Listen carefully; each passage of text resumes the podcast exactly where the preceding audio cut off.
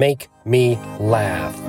Welcome to Make Me Laugh, the comedy pod driven by you, the Make Me Laugh listener. I see you out there, hopped up on creatine, drinking 7 Eleven coffee, blasting K pop. It's all good with me.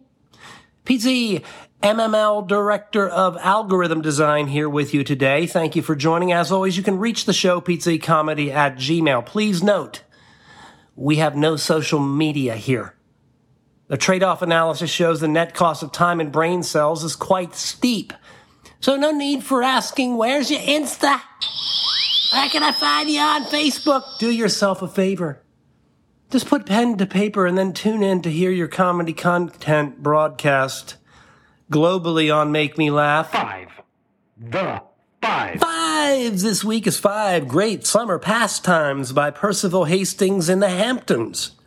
Percival Hastings. I wonder if it's any relation to Chad Hastings from WTN, you know, the uh, religious grifter, the pariah.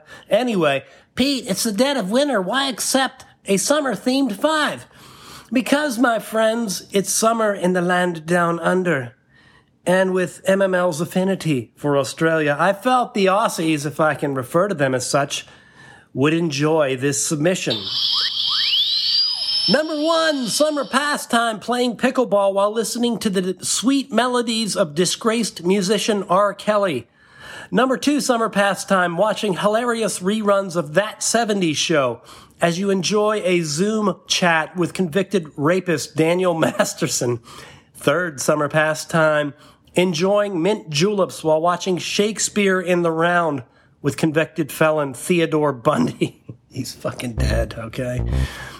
Fourth, summer pastime lacing up for croquet with sumptuous sex offender Matthew Lauer. Ugh. Fifth and final summer pastime, eating watermelon slices whilst holding conversation with the delightful Charles Norris. Okay, I gotta address the Chuck Norris issue. First, I highly recommend checking out the ESPN uh, Chuck Norris article titled How Chuck Norris Facts gave birth to the modern meme. It's very interesting. But as I have mentioned before on this pod, we were using Chuck Norris as a comedic reference way before all this stuff blew up online in the late 2000s. Either way, quick break, then back with more curated data sets. Mail, mail, mail, mail, mail, mail. Mail today. Clean up your MML is the subject. Message reads, Pete, your last episode on Australia was terrible. You got several things wrong. It's Greg Norman, not George Norman. Plus, in Australia, they do not kill you if you don't vote. They only fine you a small amount. And you need to clean up your audio. Other than that, great, great show. Signed Todd in Illinois. Todd, did you know that the character Todd Iannuzzi from the great show Beavis and Butthead is a violent, crude, 20 ish year old? This rebellious Todd character is idolized by Beavis and Butthead, who, by the way, Todd, are slobs. Okay? Now, having factually established that Todd, you yourself are very likely a slob, I will issue the following apologies. First, to the shark, Greg Norman, for getting his name wrong. I think I mixed up Greg Norman and George Foreman. I apologize. And Greg, I hope you feel really proud about working with the authoritarians on LIV Golf. Next, I apologize to the entire country of Australia for incorrectly stating that they would literally murder anyone who did not vote in public elections. This was a slight oversight on my part. The fine for not voting is 20 Australian dollars. First violation. Second offense results in death by cattle prod or spleen removal and internal bleeding.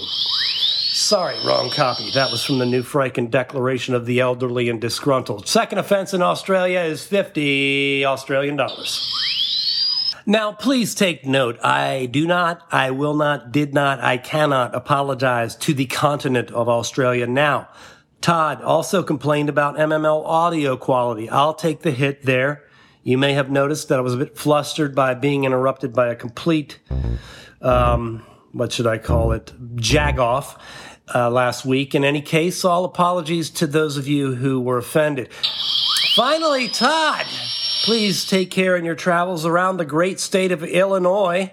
I sincerely hope that you're not part of the rampant, repugnant corruption historically associated with the Prairie State. Pete Z. Sounds like. PZ sounds like this week coming in from Bed Lamb, the crazy sheep that thinks Pete Z is a creep.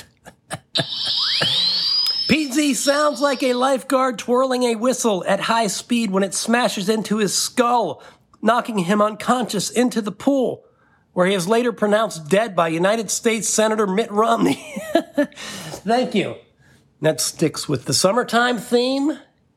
Hear me, Australians. And it, it pays a tip of the cap to the Honorable Mitt Romney. PZ sounds like a personal shopper that tries to sell you exorbitantly priced clothing and receives a forearm shiver for his incessant marketing ploys.